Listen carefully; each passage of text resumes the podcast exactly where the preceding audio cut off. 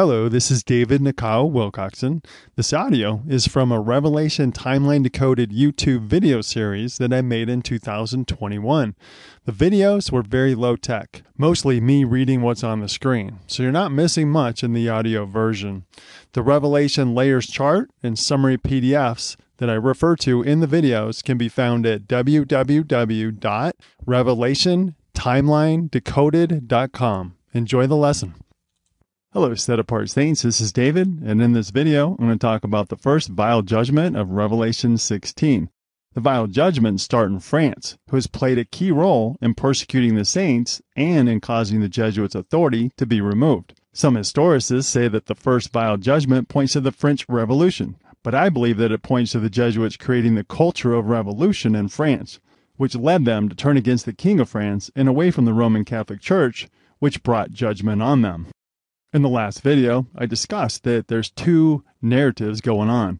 First of all, the people in France revered, mark on their forehead, and obeyed, mark on their right hand, their actions, the Antichrist beast Pope in persecuting the saints and killing them in France and driving them out. Second of all, there's another narrative where they kick the Jesuits out. So the Jesuits are a vengeful bunch, and they want to get revenge on France and the King of France, which kicked them out. So those two narratives are playing out as we go forward. Revelation sixteen, one to two says, "And I heard a great voice out of the temple, saying to the seven angels, 'Go your ways, and pour out the vials of the wrath of God upon the earth.' And the first went, and poured out his vial upon the earth. And there fell a noisome and grievous sore upon the men which had the mark of the beast, and upon them which worship his image." In the Harvest and Mark of the Beast Judgment in Revelation fourteen video, I showed how it points to the great harvest of the Protestant Reformation and a judgment to the winepress of the wrath of Yah, our Heavenly Father, against those who revere, mark on their forehead, and obey, mark on their right hand, actions the Antichrist beast Pope in killing the saints. Revelation fifteen, one points to the judgment that was declared in chapter fourteen, with the seven angels who have the vials. It says, "And I saw another sign in heaven, great and marvelous. Seven angels have the seven last plagues, for in them is filled up the wrath of God." In the Revelation seventeen Mystery Babylon the Great video, I showed you how it's pointing to the harlot Roman Catholic Church of the Antichrist beast popes, whose judgment is coming at the end of the vile judgments. Revelation seventeen, one says, "And there came one of the seven angels which had the seven vials, and talked with me, saying unto me, Come hither, I will show unto thee the judgment of the great whore that sitteth upon many waters." Revelation seventeen, sixteen points to her judgment. It says, "And the ten horns which thou sawest upon the beast, these shall hate the whore, and shall make her desolate and naked, and shall eat her flesh, and burn her with fire." In previous videos, I've showed you how the country of France was the primary place where the saints were systematically killed, which is why the wrath of Yah the Heavenly Father comes against them in the early vile judgments. In the context of the vile judgments video, I showed you that France kicked the Jesuits out and was instrumental in getting the Pope to remove their power and authority. This put the King of France and his country in the crosshairs of the Society of Satan. We see that Yah is using the Jesuit sense of revenge to carry out his judgments against France. The vile judgments are against apostate people, not the whole world. In the book, The Last Prophecy, Edward Bishop Elliott says, "The similarity of the first four vials to the first four trumpets cannot escape observation. The localities as well as other figures are almost identical. The earth, the land division of Western Roman Christendom, the sea, its maritime colonies, the rivers, those two boundaries, the Rhine and Danube, and their valleys, the sun, the ruling emperor of one-third of the Roman earth, all these symbols and their significations remain much the same." In the book, A Dissertation on Prophecies, George Stanley Faber says, "It may be observed that the contents of one vial are not represented as being fully poured out before another begins to be emptied, though it is evident that they commence in regular chronological succession. Hence it is not unreasonable to conclude that two or more of the vials may be pouring out at the same time, though the effusion of one commenced before that of the other. The earth is the Roman Empire. The men who bear the mark of the beast and worship his image are the once superstitious, but now atheistical, members of the Latin Empire and Church. And the noisome and grievous sore is the delusive spirit of atheism, and that gross lie of Antichrist, the denial of the Father and the Son." An open profession of atheism was made by a whole nation, once zealously devoted to the papal superstition. Then commenced the eruption of the noisome sore. So the earth is still the Roman Empire, and judgment is coming against the Catholics in this area. as they revered and obeyed the Antichrist beast pope in killing the saints. The Society of Jesus is being used to carry out these bold judgments, though they do it out of selfish revenge. Some of the best people who contributed to the great country of France were now gone. The salt and light of the Protestants had been killed or cast out, and France descended into darkness and decay. What would America be like if you removed all the saints? It would quickly fall into great apostasy, to be sure. That's what happened to France. Isaiah one, four to seven describes the house of Judah as a sinful nation, a people laden with iniquity, a seed of evildoers, children that are corrupters. The whole head is sick, and the whole heart faint, corrupted and full of putrefying sores. So we see a precedent of iniquity and sores being used in the Old Testament. The Society of Jesus used people like French poet, dramatist, and historian François-Marie Arouet, better known by the pen name of Voltaire, to guide the minds of the French in philosophy, as to cause them to throw off the chains of all religions. Voltaire mocked the scriptural faith and reportedly proclaimed, "It took twelve ignorant fishermen to establish Christianity. I will show the world how one Frenchman can destroy it." Voltaire was the leader of the Enlightenment, whose writings caused France to enter an age of reason, which became their god.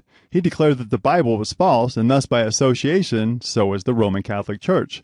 Ironically, within thirty years of Voltaire's death, his home was purchased by the Geneva Bible Society, and it became a Bible storage building, while his infidel printing press was used to print an entire edition of the Bible. Gotta love it. Hallelujah. The Jansenists, a Society of Jesus society, utterly corrupt in morals and literature, propagated infidelity and sowed the seeds of revolution. Before the French Revolution, France was flooded with atheistic literature from Voltaire, Diderot, Boileau, and Rousseau.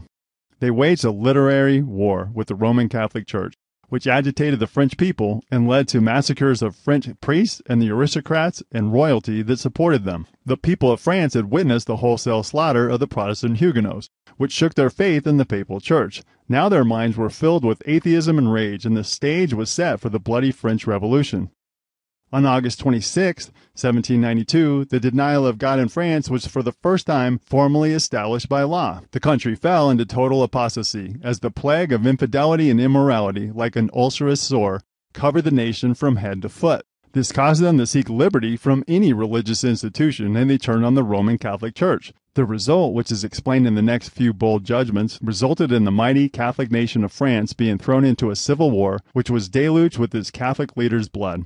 In Horae Apocalyptae, Edward Bishop Elliott says, that tremendous outbreak of social and moral evil, of democratic fury, atheism, and vice, which characterized the French Revolution, is pointing to an outbreak. Pere Bernard Lambert, a Dominican monk of Provence, southern France, described the condition of France as a sick man covered with ulcers. The first bold judgment was poured out when the Society of Jesus caused the foul and loathsome sore of atheism to spread across France. The French Protestants had been killed, so the Catholic religion was all that was left. Yah allowed the abomination of atheism to turn the French people away from the Roman Catholic Church, so they were left with no hope. In the book Light for the Last Days, Henry Grattan Guinness says, about the year seventeen fifty, Voltaire began his scoffing attacks on Christianity in France, and for fifty years from that time, he and his colleagues in the task of undermining all religious faith in the masses of the people, Rousseau, Diderot, and the Encyclopedists, and others, were indefatigable in their attacks on the only form of Christianity with which they were acquainted, popery. They succeeded in producing in France an intense hatred and contempt for the priesthood and the Church of Rome. In Horae Apocalyptae, Edward Bishop Elliott quotes Voltaire, "From this filthy river of hell flows those streams of impurity which disgraces France during the reign of Louis the fifteenth. And which continued in that of Louis the sixteenth to affect society, morals, and literature. Such was the state of French morals, and so originated at the time of the outbreak of the Revolution." In the book The Life and Letters of Barthold, George Naber says, "The Revolution in seventeen eighty-nine is the breaking out of a local disease, peculiar to the Roman Catholic nations and governments of Southern Europe.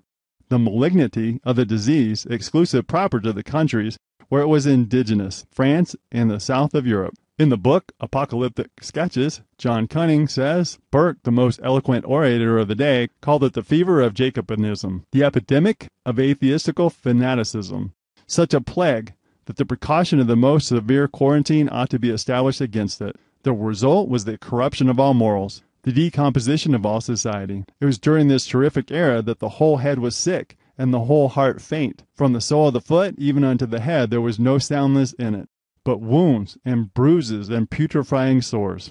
In the book Lectures on the Book of Revelations, Reverend C M Butler says in the nineteenth century, the French father Lambert calls the irreligion of the period a horrible ulcer, moral gangrene. Burke constantly uses the phrases, the fever of the atheistical fanaticism, the malignant French distemper, the plague, and the living ulcers, as expressive of the moral corruption of the revolutionary principles and practices. The revolution was preceded by widespread infidelity and atheism.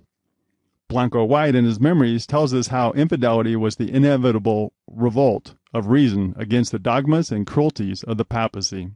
If popery were Christianity, no thoughtful mind could accept it. The infection spread to the other nations which had the mark of the beast and worshipped his image. For the emissaries and apostles of Jacobinism spread their principles widely over every part of Europe. Such was the terrific emptying of the first vial of the wrath of God. In Notes on the Handbook of Revelation, Albert Barnes says, the symbol would properly denote that tremendous outbreak of social and moral evil, of democratic fury, atheism, and vice, which was especially seen to characterize the French Revolution, that of which the ultimate source was in the long and deep-seated corruption and irreligion of the nation, the outward vent, expression, and organ of the Jacobin clubs, and seditious and atheistic publications. The result, the dissolution of all society, all morals, and all religion, with acts of atrocity and horror accompanying, scarce paralleled in the history of people, and suffering and anguish of correspondent intensity throbbing throughout the social mass and corroding it. What, from France, is a sinner, spread like a plague throughout its affiliated societies to the other countries of papal Christendom, and was, wherever its poison was imbibed, as much the punishment as the symptoms of the corruption within. The result of this was to affect the papacy, a blow, in fact, aimed at that power. Of course, all the infidelity and atheism of the French nation, before so strong papal, went just so far in weakening the power of the papacy, and in the ultimate result it will perhaps be found that the horrid outbreaks in the French Revolution were the first in the series of providential events that will result in the entire overthrow of that anti-Christian power.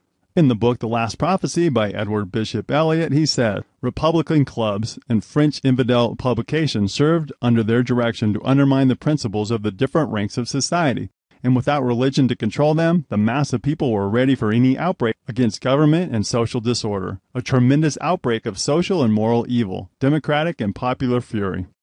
Atheism and vice characterized the French Revolution. From France as a sinner, the plague rapidly spread, and the whole of papal Christendom soon imbibed the poison and shared the punishment. As the Catholics killed the saints in France, the light of scriptural truth faded, and the country grew dark. This led to the French being turned against Romanism and the Roman Catholic Church, and they became infected with the moral sore of atheism. All this was by design of the Society of Jesus, as it set the stage for a bloody social cataclysm. In the next video, I'll talk about the second vial judgment of Revelation. Thank you for listening to this Revelation Timeline Decoded audio. You can request a free copy of the Revelation Timeline Decoded Summary P D F or order a printed copy of the book, which explains it in detail, at revelation timeline decoded dot com. I love y'all. Shalom.